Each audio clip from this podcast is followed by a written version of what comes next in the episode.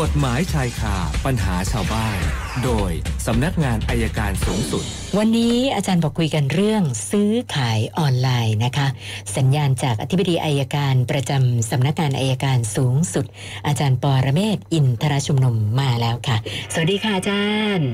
สวัสดีครับคุณเจริญครับเชิญค่ะวันนี้จะการของตัวเองในการซื้อขายออนไลน์โดนเหมือนกันไม่ใช่ไม่โดนเขาโฆษณาขายไอ้ไฟโซลาร์เซลล์นะครับอ๋อค่ะ อ่าซื้อหนึ่งแถมหนึ่งพันกว่าบาทค่ะก็ต้องสั่งไปมาครับ แต่ไม่ใช่ไฟเป็นรองเท้าแตะอ้าวโอ้โหนะคะขนาดอาจารย์ยังโดนเลยหลอกผมก็เดี๋ยวกำลังดำเนินการอยู่จะรอดูข้อความเดี๋ยวจะต้องแจ้งความจับดำเนินคดีโดยมันมันทำให้เกิดอยากจะบอกทุกคนนะครับค่ะซื้อขายออนไลน์เนี่ยไม่ได้เป็นประโยชน์ละซื้อขายไฟโซล่าร์เซลล์ซื้อหนึ่งแถมสองผมว่าวันนี้ถ้าเราซื้อของพวกนี้นะครับ ให้ซื้อผ่านทางโทรทัศน์ดีกว่าค่ะ ดูที่โทรทัศน์เขาขายแล้วโทรเบอร์โทรศัพท์แบบนั้น เชื่อถือได้มาแน่กกว่านอนกว่าที่อยู่ใน Facebook หรือในออนไลน์ทั้งหลาย วันนี้ชัดเจนแล้วว่า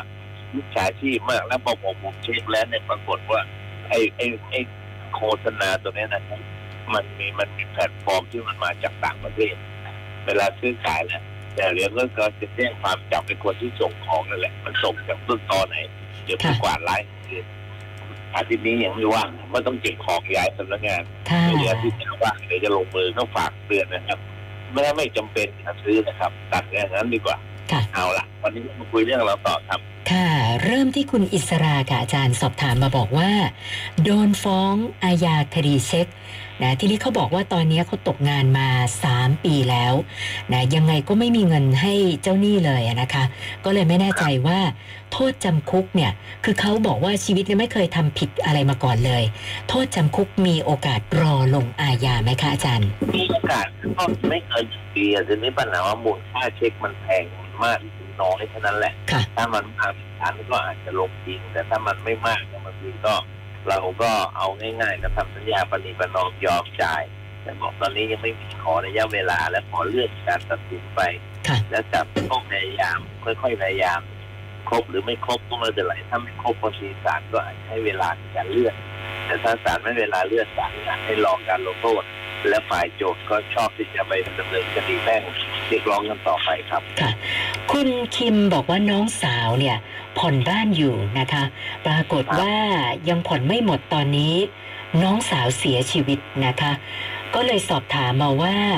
เอ่อถ้าปล่อยทิ้งไปเลยไม่ได้ติดต่อแบงค์เนี่ยจะเป็นยังไง หรือว่าควรทำยังไงดีคะอาจารย์คือแบงก์เขาก็ต้องฟ้องแหละครับเขาก็ต้องฟ้องน้องสาวเป็นคนซื้อใช่ไหมครับ ใช่ค่ะอาจารย์เขาก็ต้องฟ้องแล้วก็ยึดบ้านไปตามปกติครับอ๋อ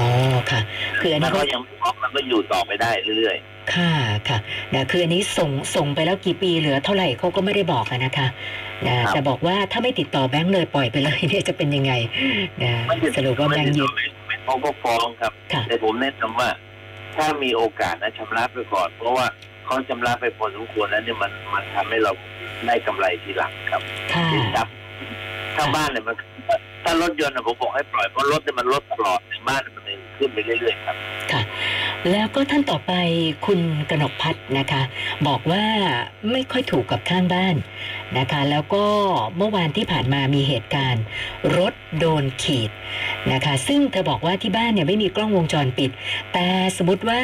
ถ้าเราสงสัยว่าน่าจะเป็นบุคคลข้างๆบ้านนี่แหละ เราสามารถไปแจ้งเจ้าหน้าที่ตำรวจ แล้วให้เรียกตัวไปสอบปากคำได้ไหมคะอาจารย์แบบเนี้ยใช่ครับเรา คือเวลาเขาตำรวจเขาถามเนี่ยเขาถามว่าเราสงสัยใครอ๋อค่ะเราก็สงสัยคนนี้อืมทีนี้ตำรวจก็คงจะต้องหาหลักฐานว่า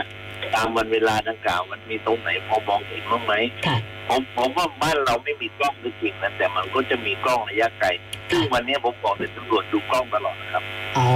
ค่ะค่ะ นะคุณยันยงติดตามข่าว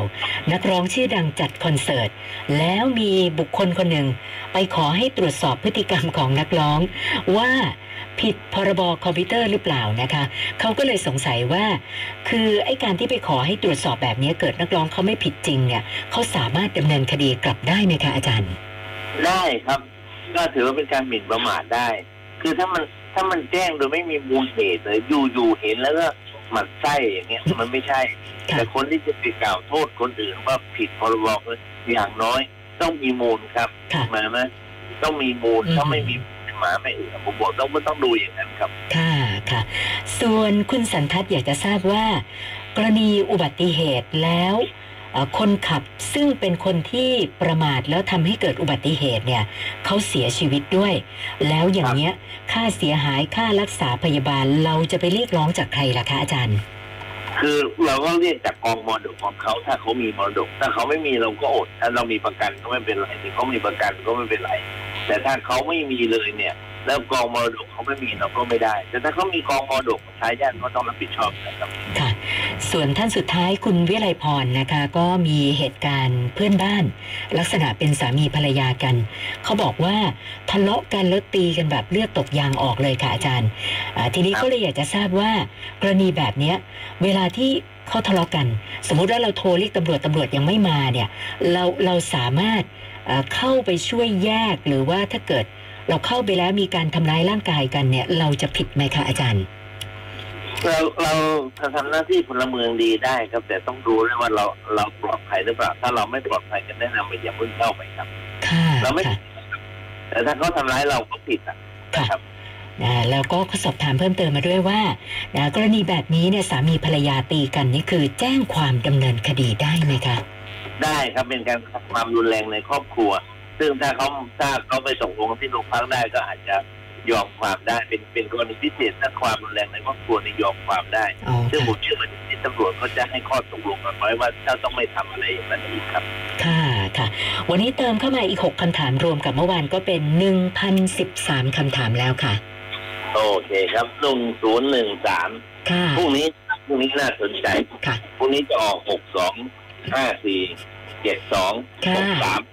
ไม่รู้เลขอะไรค่ะก็ตามพรุ่งนี้ต่อไปนะครับ ได้ค่ะ